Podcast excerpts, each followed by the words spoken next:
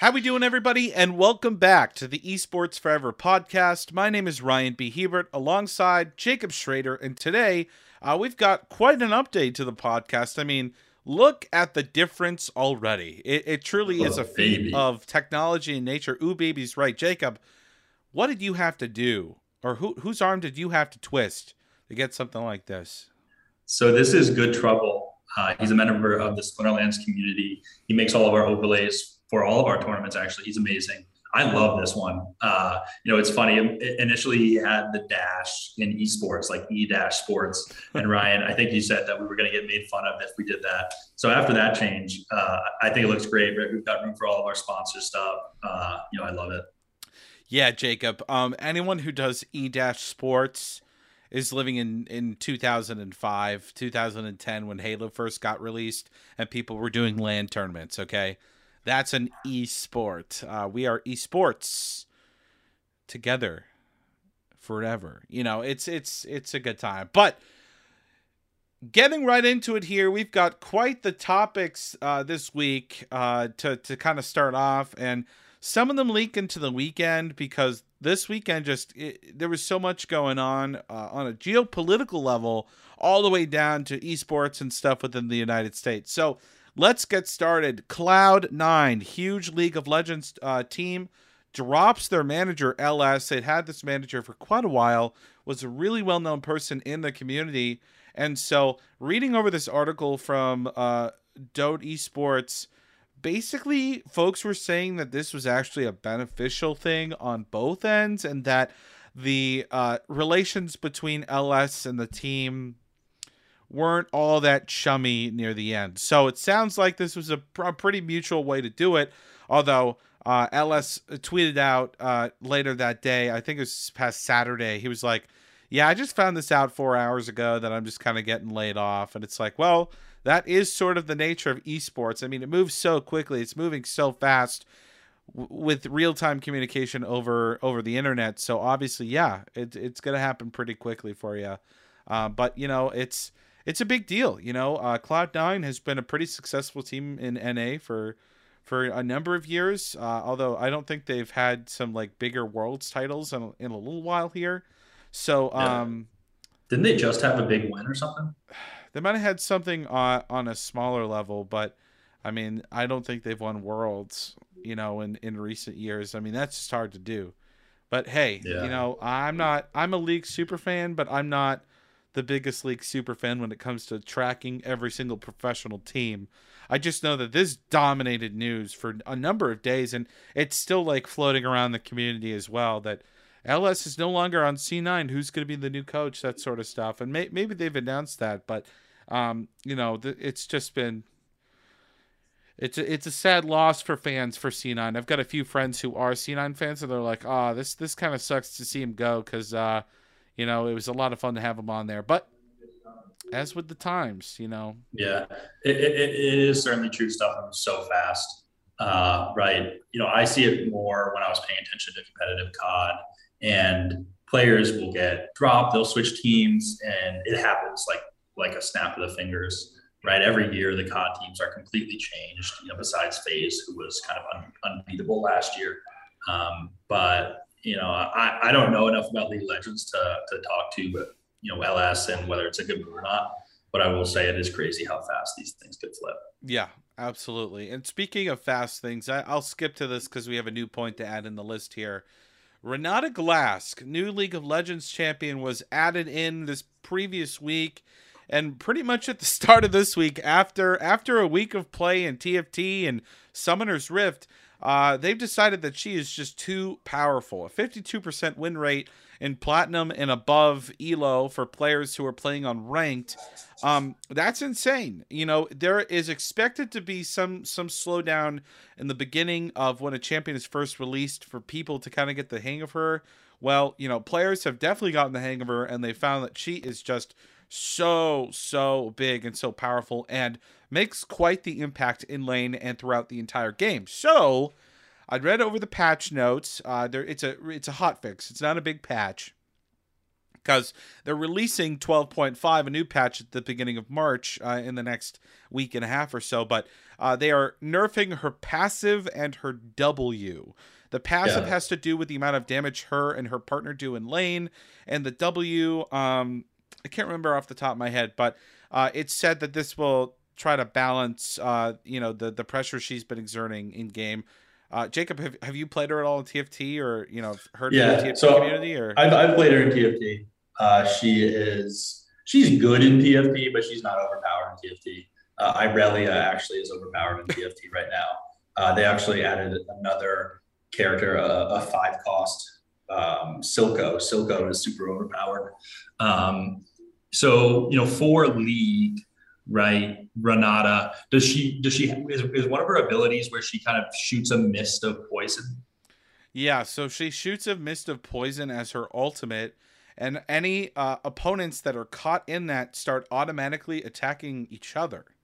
Okay, that's cool. It's actually really cool, but it's a very dangerous because all of a sudden you might have been trying to attack your Renata, but then she lets out her ult, and all of a sudden you start attacking your teammate. And if you're an ADC next to your support, you can start shredding your support in a number of seconds if you have a high enough build. So it's pretty scary to see. She also has like a pull as well, and so really she's all around. She's a well-built champion. There's a lot going for her.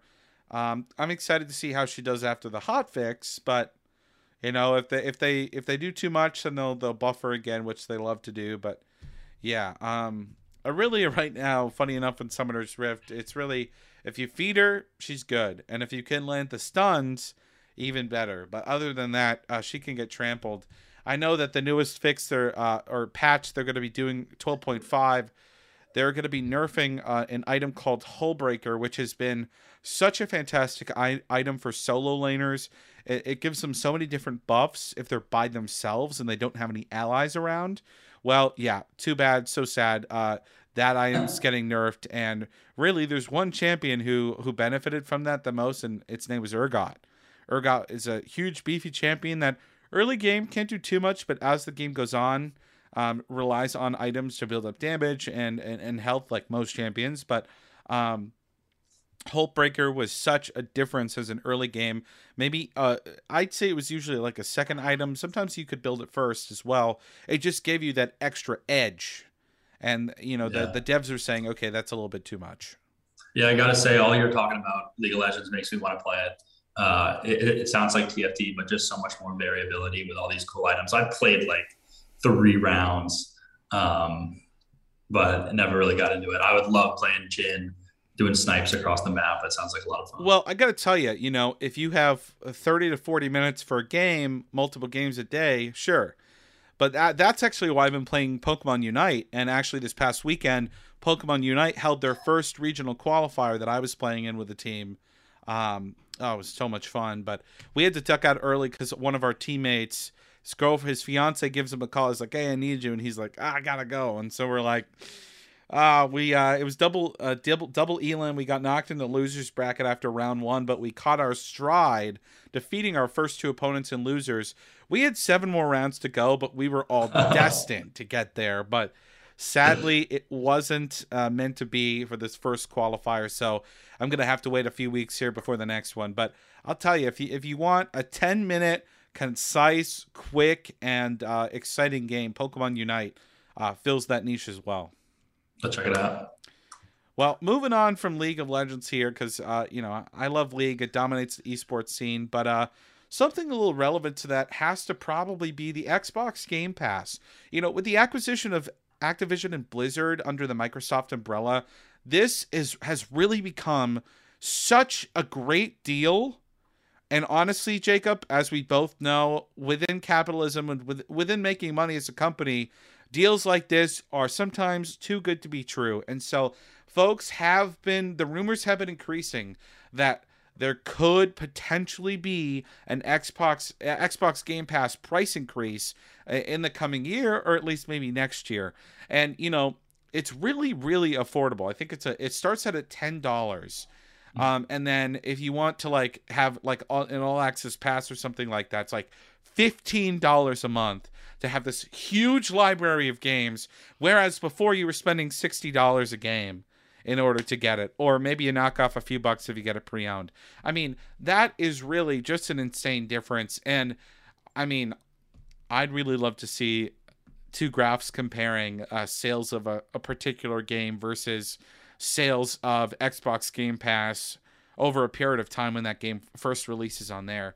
Because I think it'd be so interesting to see the comparison and to see if it would be worth it to increase. And, you know, can the company get away with this? I mean, of course they can. It's Microsoft. People are going to pay for this. Like, honestly, I think you could charge $30, $40 a month. Heck, they charge $60 a year to get Xbox Gold, Xbox Live. So, I mean, it's a matter of time.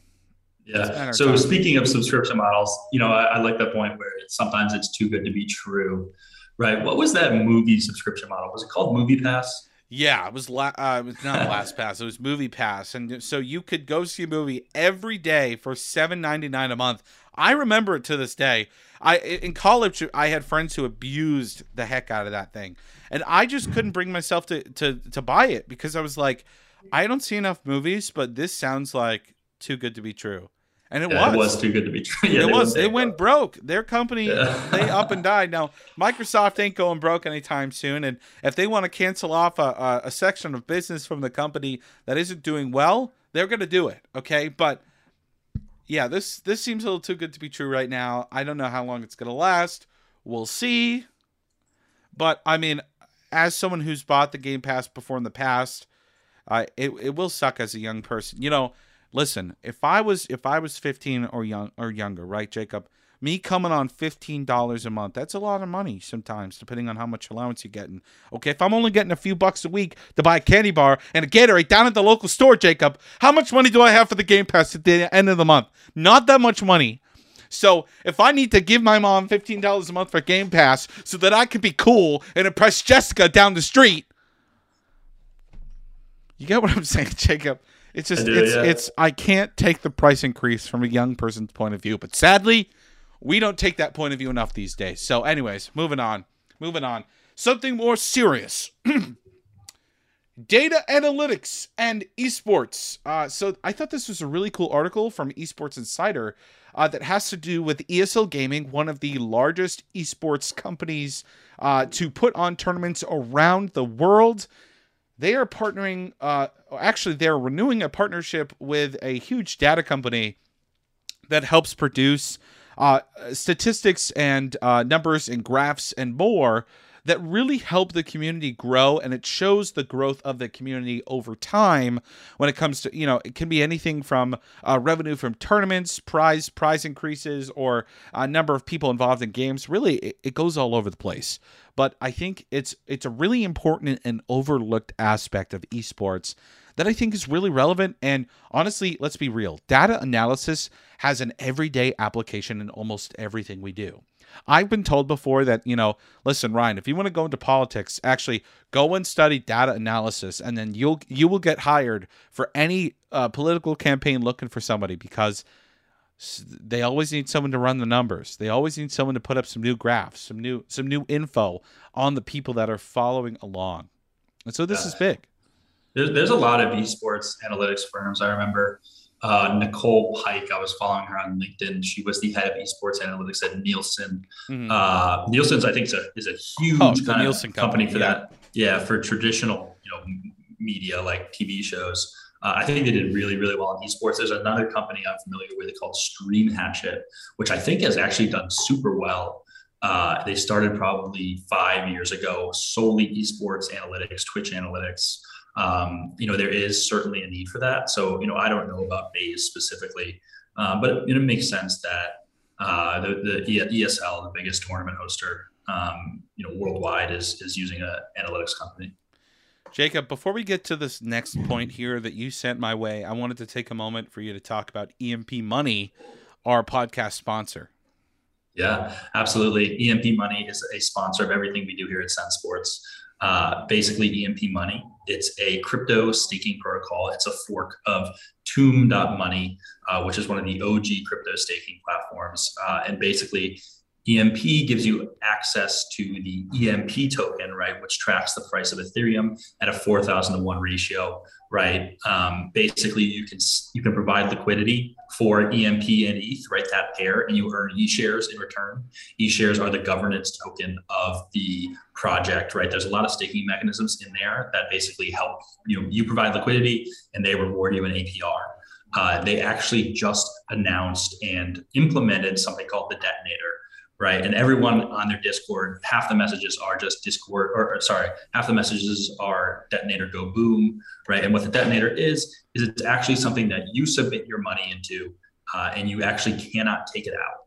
Right. And that's really good for the longevity of the project. Right. Because it's just locked up funds that can't be withdrawn and are continuously being staked.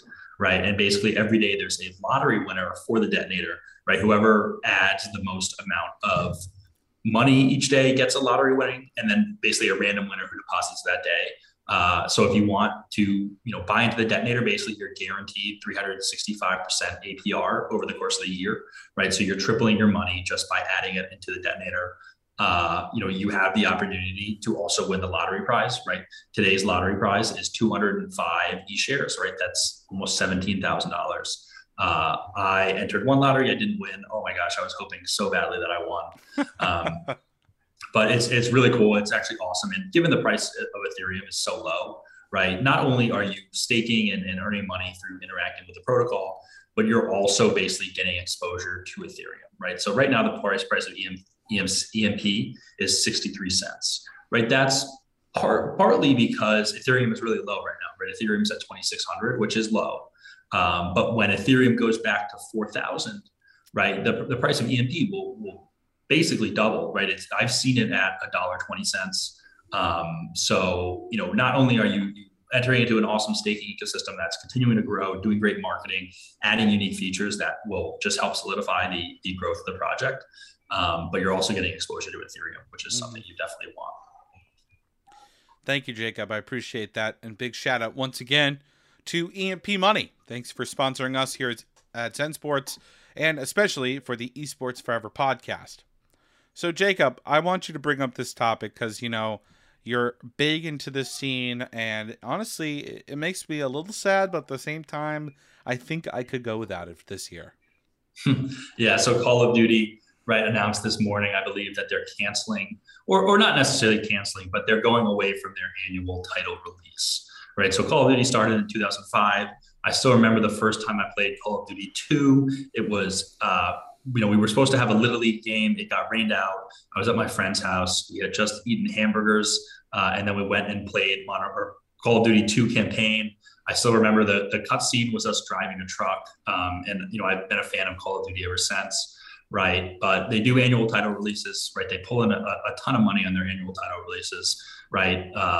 Vanguard, which is the title this year. Oh, guess what? It was the highest selling title. The second highest title was Cold War, which was the year before that, right? Every year it's the highest grossing title. And Call of Duty has, when it first, rose to popularity, it was not microtransactions, right? Microtransactions have come in the last 10 years or so. Yep. And they've really done a good job of shifting their revenue model away from annual releases into microtransactions, right? They still make a ton of money on the annual releases, but, with Warzone being kind of holistic and attaching to all games, right, they also announced they're doing a rework of Warzone.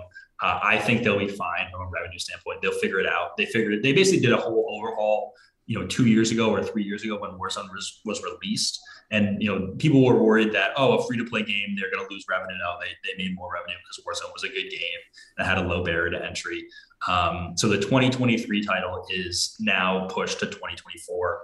The 2022 title, which is being developed by Raven Software, that's still on. That's, coming alongside that is a completely revamped Warzone kind of engine. The thing about Call of Duty, right, is that they rotate each year between engines. Right. 1 year the publishers have shifted somewhat, but right. It's either I just said Axie Infinity, right. Infinity Ward is one of them. And then Treyarch is the other. Yeah. Modern Warfare 2 was Infinity Ward. All the Black Ops is Treyarch. I personally really, really, really prefer the Treyarch games. right? Warzone is built on the Infinity Ward engine, and you know they're partnered with Raven Software on that. But you know, to me, this is not ideal, right? Because I like the Treyarch games, and this means that the next title from Treyarch is going to be in 2024, right? That's a while. That's a long time, right? So I don't love it. I do understand it from a business perspective, but it is an interesting play, and you know it happens right at the time that Microsoft took over the company. So you know, just interesting. I know it's something that they were certainly thinking about. An annual title, it just puts a lot of pressure, and it's not really worth it when the game is so similar each year. So those are my thoughts on the situation. I'm a big Treyarch fan too. I think those games have always come out crystal clear. I did spend some time to play Warzone. I'm not a big like arena type player, so it was fun, but I died pretty quickly because I was not good. I was a noob. That's okay. I thought the game felt a little different from the Treyarch games, but obviously at the end of the day, it's Call of Duty. But yeah, I'll be excited to see a Treyarch game any day. Any day. Yeah, me too. It's what I grew up, you know. It's what I've grown up remembering when the screen loads up. Seeing that Treyarch logo in the corner with stuff loading in, it's pretty cool. The Treyarch games are just more bouncy, right? It's better movement. The Infinity Ward games are like, I mean, there's movement, right? Warzone does have good movement, but Vanguard's like doesn't, right? It's just clunky. It's hard to maneuver. It's hard to jump places and interact with elements in the game. The Treyarch games are a little bit simpler in terms of like map dynamics, but that's good, right? COD is simple. It's shooter B shot, and it all kind of everything reacts around the timing of you know where you are and where you're aiming. I actually thought Cold War was the best Call of Duty ever made. Everybody seemed to hate it when it was released, but just from a keeping it simple yet the movement is interesting and allows you to be creative. Mm-hmm. I loved Cold War. I hated Vanguard. I played it. I remember buying it. I was like, you're going to regret this. And I played it. I don't think I even have it downloaded anymore. So, I'm looking forward to a 2024 Treyarch title as well. Yeah. Well, a little different than that. Bethesda Games is actually closing its launcher, and it's moving to Steam. I'm not surprised. Many, many other companies have tried this and are continuously trying it. And I'm gonna go out on a limb here.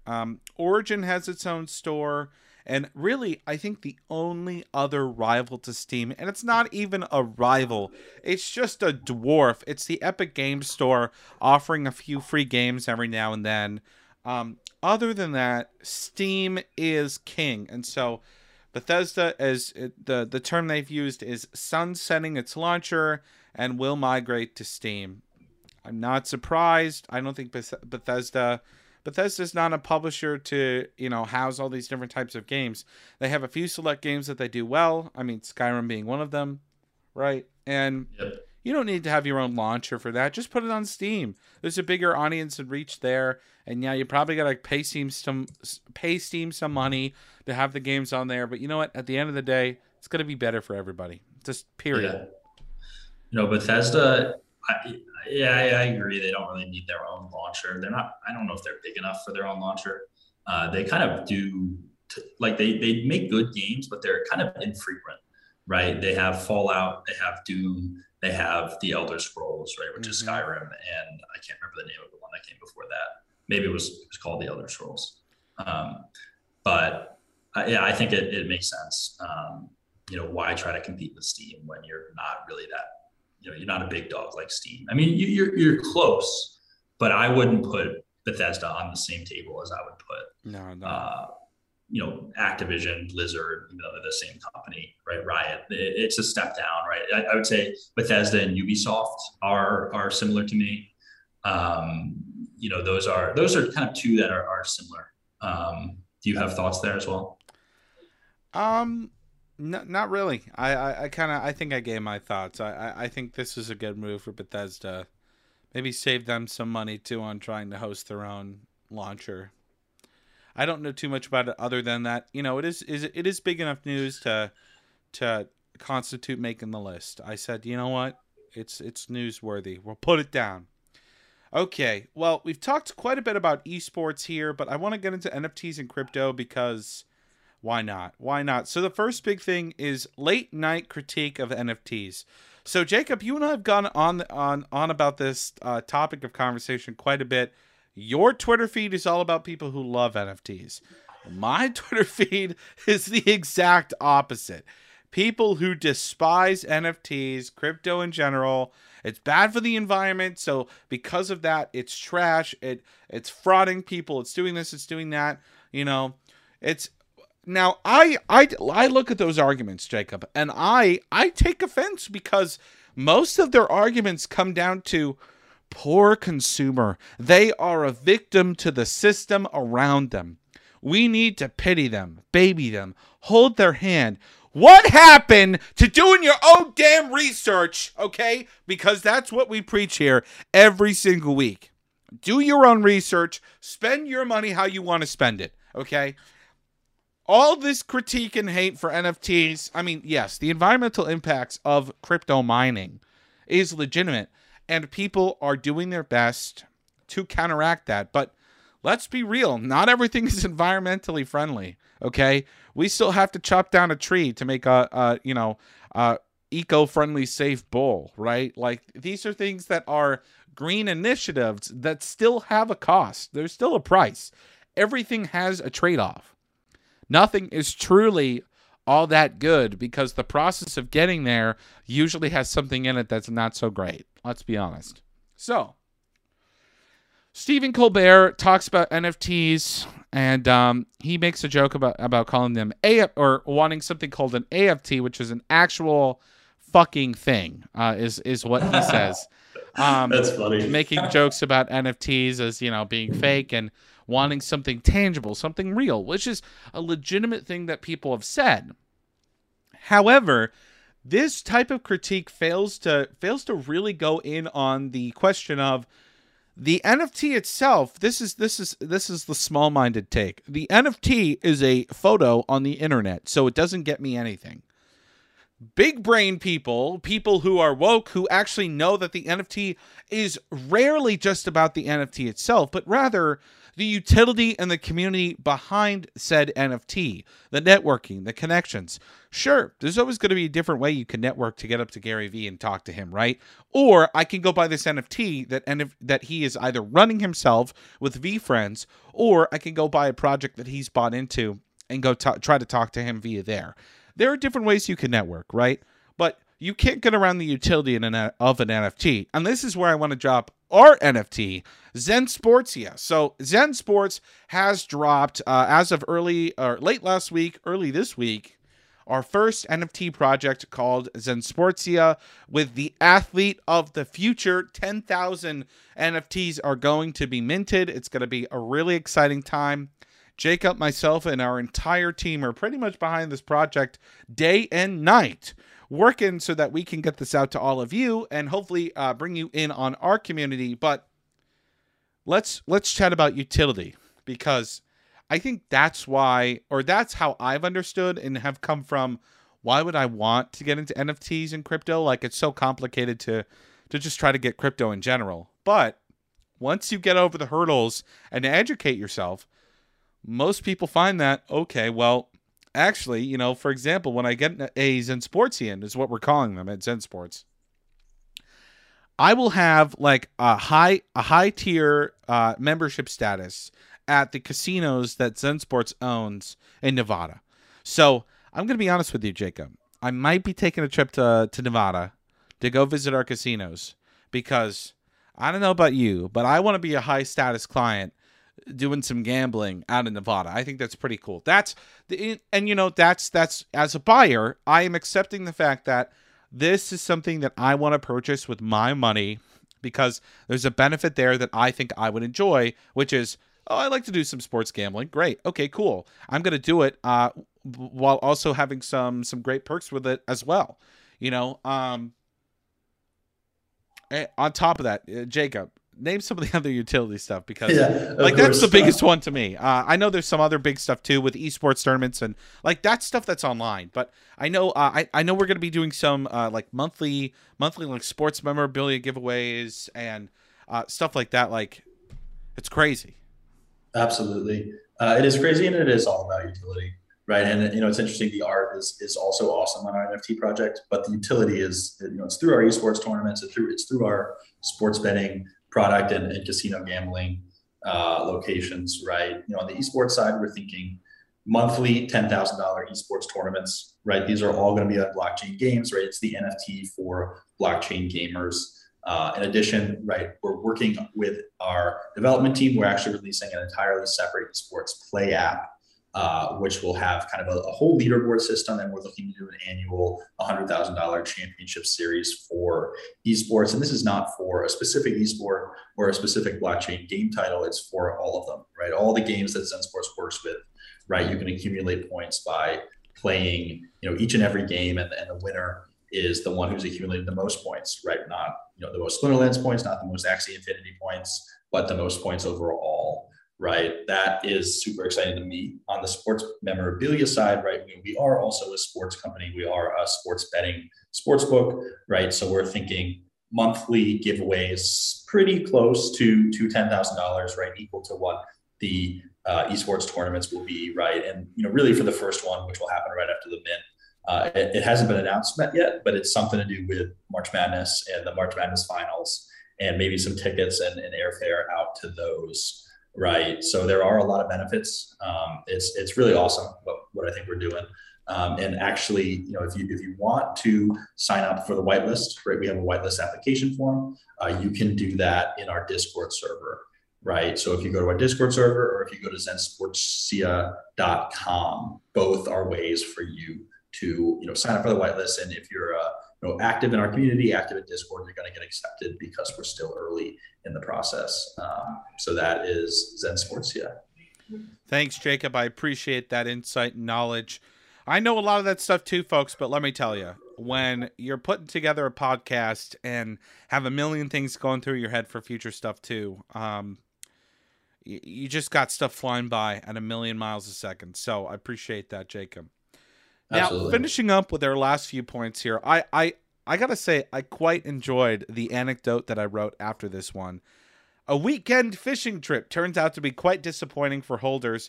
Over the weekend, OpenSea Marketplace was the victim of a phishing attack on around 32 specific members who were dumb enough to click links and then have millions of dollars worth of NFTs stolen from their wallets. You know, there were alarm bells going off all around the Twitter community around NFTs, and obviously OpenSea being one of the biggest marketplaces for folks. It was definitely a distress call. And then I believe the CEO of OpenSea, or at least one of the people that was in charge, was tweeting on about, oh, it's a phishing attack. It's nothing to do with OpenSea. Do not worry. You're going to be okay. And I'm like, I was really worried there for a moment. My dungeon, yeah. From General Dungeons, could have been under attack. And I got to tell you, I got a lot of levels to go through before I say, okay, au revoir, dungeon. I'm ready to sell you. Do you have one with unlimited levels? I do not. No, there were only like 6 or 7 of those. I was hoping I would, but nah, I've got one that's like mid tier. It's like pretty basic, but I think they're all pretty special. Honestly, there are only 3,000 of them. This might be like one of the first weeks that we're not actually talking about Gender Dungeon actively on here, because their hype has died down for now. They've got future projects and stuff coming out, so I'll be sure to hype them up in the future. But yeah, phishing attacks, stuff happen. Beware, buyer beware. Do your own research. Don't click on sketchy links, even if they look realistic. Just trust your gut. Like, do not be cash hungry. Just take your time, be patient. It's the way to go. Now, yeah. Anything you want to say on that, Jacob? Well, you know, it connected to something I saw recently, which is zero-click hacks. Let me pull up this. Right, zero-click hacks are interesting, right? Because, you know, it is phishing, right? Phishing, I guess, is basically where some, you know, let's give a really simple example, right? Someone creates a landing page. It looks just like the Facebook login page. It's not the Facebook login page. Yeah. Right. They take that information. They go log into your Facebook. They do whatever they want to do with it. Right. That is phishing. Right. But they're, you know, and basically the determination there is there has to be a call to action that gets completed by the user who's being hacked. Right. They have to think that it's the right Facebook page and log into that. Mm-hmm. But they're actually, you know, I'm hearing about zero click phishing attacks, which is crazy, right? That is essentially unprotectable. I don't actually know how they do it. I read a tiny bit of an article, but that is actually some scary stuff. So, you know, I would say just be as careful as possible, right? You know, maybe, you know, I know the cloud is awesome, but maybe don't attach your crypto wallet to too many third-party resources, right? You know, third-party resources can just be phishing attacks, right? That's what, you know, your Discord messages when it says Lazy Lions is doing a surprise mint for 0.3 ETH, right? That's not what's happening, right? They're going to take your ETH and they're going to take everything else in your wallet. So I would say, right, just, you know, be as careful as you can, right? These attacks are going to happen. You know, I don't think this one was OpenSea's fault, but, you know, it's a little concerning, right? This is supposed to be a decentralized ecosystem. And that means that you can't really be protected from hacks like this. There's no, you know, chargeback fraud protection, right? Yeah. That is the decentralized nature of the world we're living in now. Scary stuff, man. Scary stuff. I'm going to keep my purchasing light, but you know what? I'll have some ZenSportians in my wallet pretty soon. I'm pretty excited, folks. Almost a month away. We're about 5 weeks at the moment. It's going to be big. Going to be big. Next up, this is big, Jacob, because it affects everything. It affects the stock market. It's going to affect crypto prices, whatever. Geopolitics are huge because they affect every type of market that's going on around the world at all times. And so obviously it's been on the minds of many, and if you've been living under a rock, well, get out from under it because you should know about this. World War II was a long time ago. 1945 is when it wrapped up, and we've had quite a time of on terms of world peace, it's been pretty good. There have been smaller wars, battles, skirmishes, right? But right now, Russia is mounting or has been sending in troops to sections of Ukraine. And so the way it's being done right now are sections that have pro-Russia separatists are staking claim to different areas on the Eastern Front. And then Russia is recognizing the independence of those sections. And then those sections say, hey, we're now independent. Can we join the Russian Federation? Russia then goes, oh, well, we've accepted you as an independent country, but yes, of course you can join the Russian Federation. We would be more than happy to welcome you to Mother Russia. So that's how it's being done rather than just a takeover, because a takeover would just mean all-out war. But when you have pro-Russian separatists that are former Ukrainian citizens, quote-unquote, that's a lot harder. That's a lot trickier. You can't just say, as the United States, Russia is invading Ukraine. No. The way it looks and the way it's being put off is, Ukrainian citizens are saying, oh, actually, we want this. Yeah, that's it's crazy. It's very complicated, lots of layers. In my politics background, you know, something like this, I love to hear about and talk about something like this. But from a crypto standpoint, Bitcoin prices have been sinking. And, you know, people need to be watching right now because all I'm saying is if stuff gets worse, buy the dip. That's it. That's all I'm saying. So why do you think this is making crypto prices fall? So, you know, when war and, you know, big battles happen between huge countries that have such massive control over international markets, the first thing to happen are economic sanctions. And so anything to do with the economy also ties back to stocks, bonds, and inadvertently crypto. And so people put their money in crypto to hedge that, oh, I'm gonna make some money off this and get some greater gain, and then putting it into a savings account at a bank. I put my money into stocks. The United States government and most governments around the world are now treating crypto very similarly to stocks, where you are earning money over time by other people buying into said thing and increasing the price of the cryptocurrency. And obviously there are other utility purposes to crypto, such as Elon Musk wanting to accept Dogecoin as a form of currency for different products at Tesla. And, you know, at the end of the day, my argument always comes back to, yeah, that works if you stop comparing to Dogecoin or Bitcoin to the United States dollar. I mean, How am I to buy something, right? It's like, if I want to buy my phone right here for 0.1111, you know, 0.0001 Bitcoin. Okay, someone automatically asks me, how much is that in US dollars? We live in a society right now. We live in a society right now where we are comparing our main form of currency in the United States to something that wants to become its own currency, such as Dogecoin, right? Well, until you separate this notion and idea of Dogecoin cannot exist without being transferable to United States dollars, how does Doge sit on its own as a valuable currency when it's constantly going to be compared to the US dollar? I mean, that's the thing. So that's why you have countries, you know, what was it, Ecuador or Venezuela that accepted Bitcoin? I think it was Venezuela. Bitcoin as like a legal tender within their country.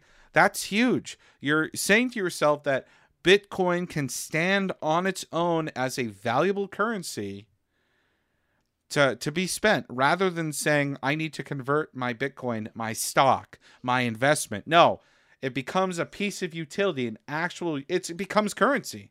Rather than just saying, I'm putting my money into this, if that makes sense. So that's just my take and my argument. And so Bitcoin's going to sink because we have put major economic sanctions onto Russia.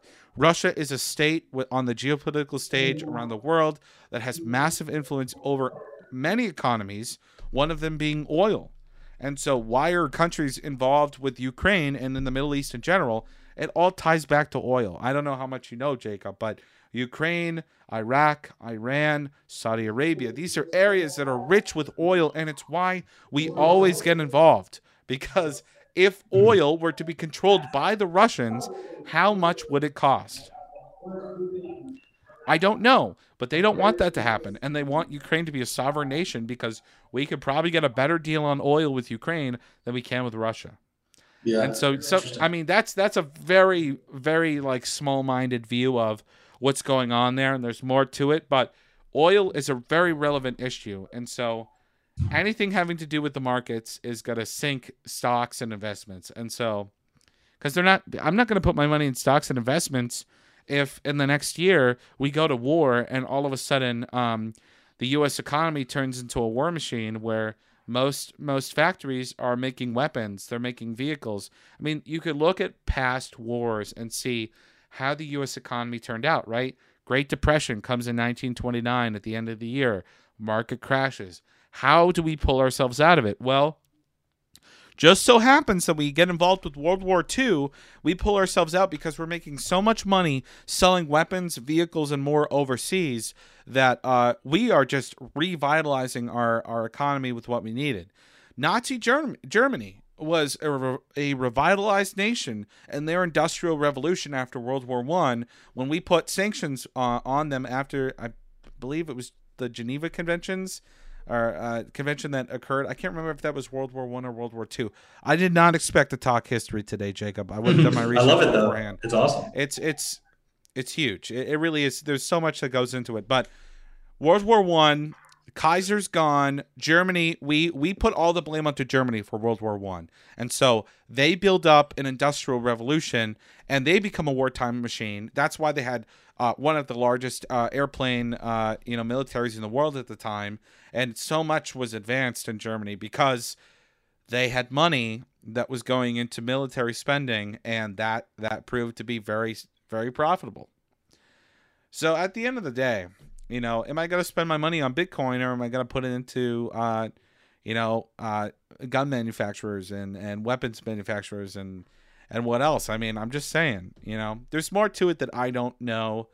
I'm not a pro, right? But I do know that on a geopolitical level, if I'm going to sanction Russia and say we're cutting off your money and funding and freezing your accounts, that's a big deal for everyone else around the world, because you better be sure that Russia has their money and other stuff too.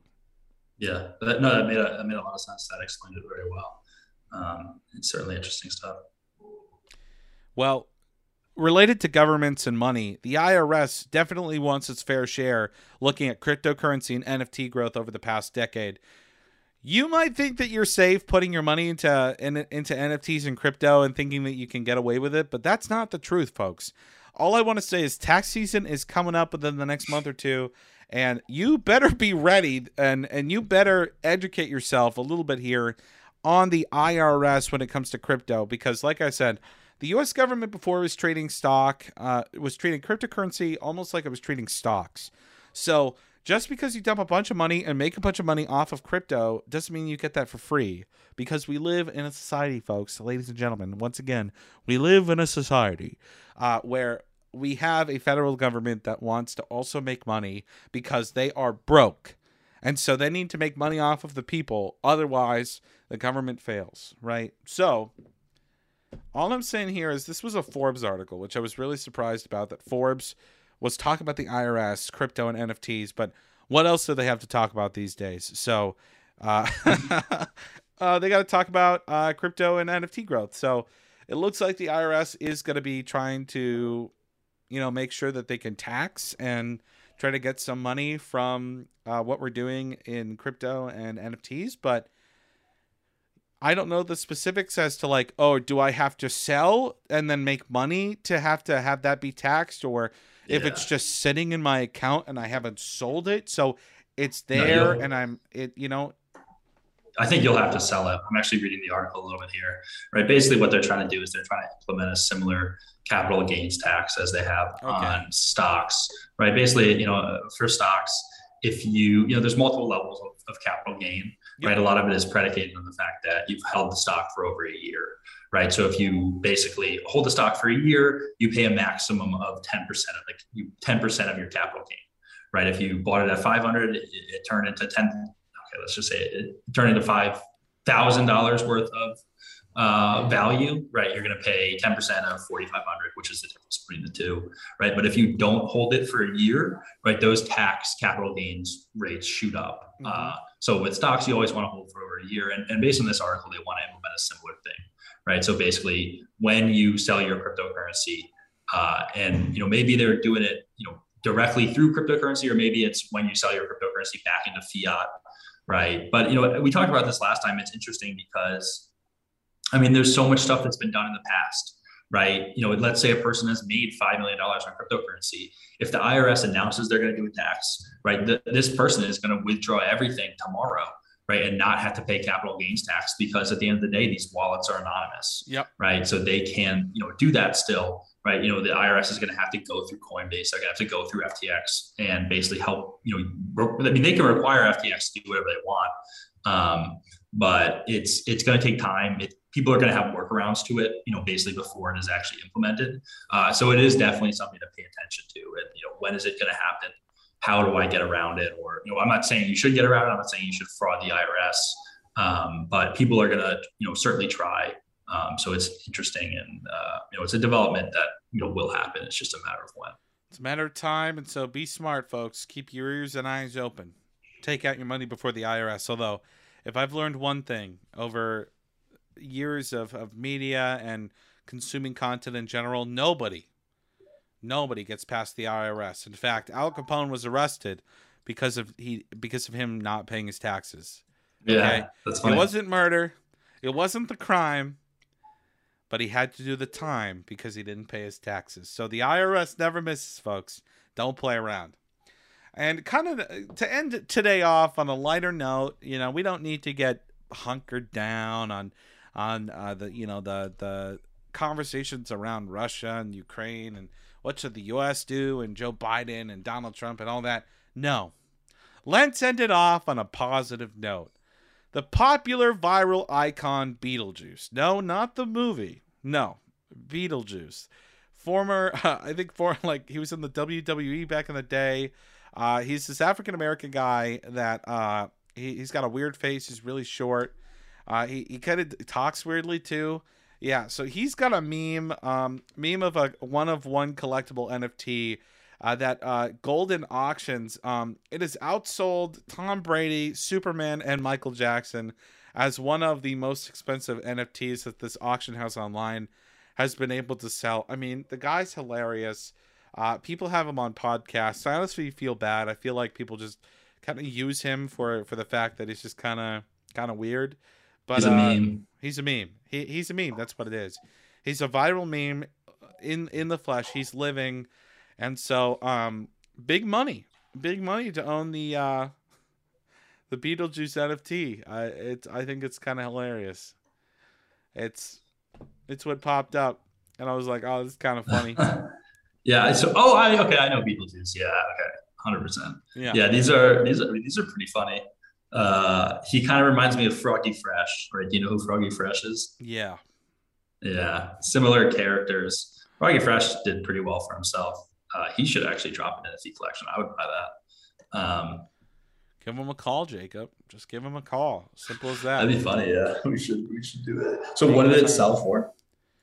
Oh, I don't know if there was a price. They just said that it surpassed all these other collectibles of pretty well-known people and characters, right? So, I'm not sure if it mentioned a price. So I see a one-of-one card for $10.50 or $10,500.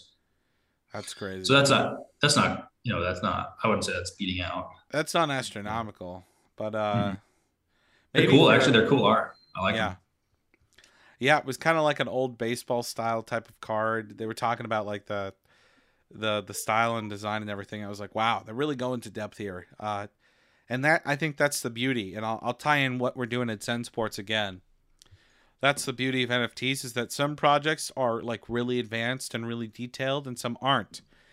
But with ZenSports and ZenSportsia, that could not be further from the case. I mean, our artist Manny, he's a fantastic individual. He's on staff. We're all fully doxed. Super, super cool. He has the super cool, detailed, hyper-specific art that isn't realist. In fact, it's more surreal. And he just puts insane time, effort, and love into the craft. And so these NFTs, there are a few examples on ZenSportsia.com. We'll link this in the description of the video below. There's just so much detail there for all of these that there may be 10,000 of these NFTs, but really, I think each and every one of them is going to be so hyper-specific in all the detail that he's drawn that it's going to be incredible. It really is. Yeah, he does great artwork. It's awesome working with him. Some of the props we saw today were just epic. He's actually coming out with a one-of-one piece, I think, tomorrow. And his Twitter is Mr. Firetruckman. So just check that out. He does like dystopian kind of cyberpunk art with references to a lot of things, right? Asian culture. He's awesome. He's a great guy to work with. So I'm excited to show everybody what ZenSportsia and the ZenSports teams look like. But if you want a sneak peek of Manny and what he can do, just check out his Twitter. Well, thanks again, Jacob, for being here, and thank you to all of you who watched this video today.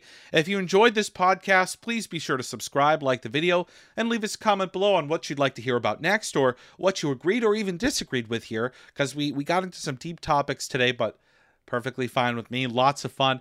As always, thank you so much for watching the video, and until next time, we out.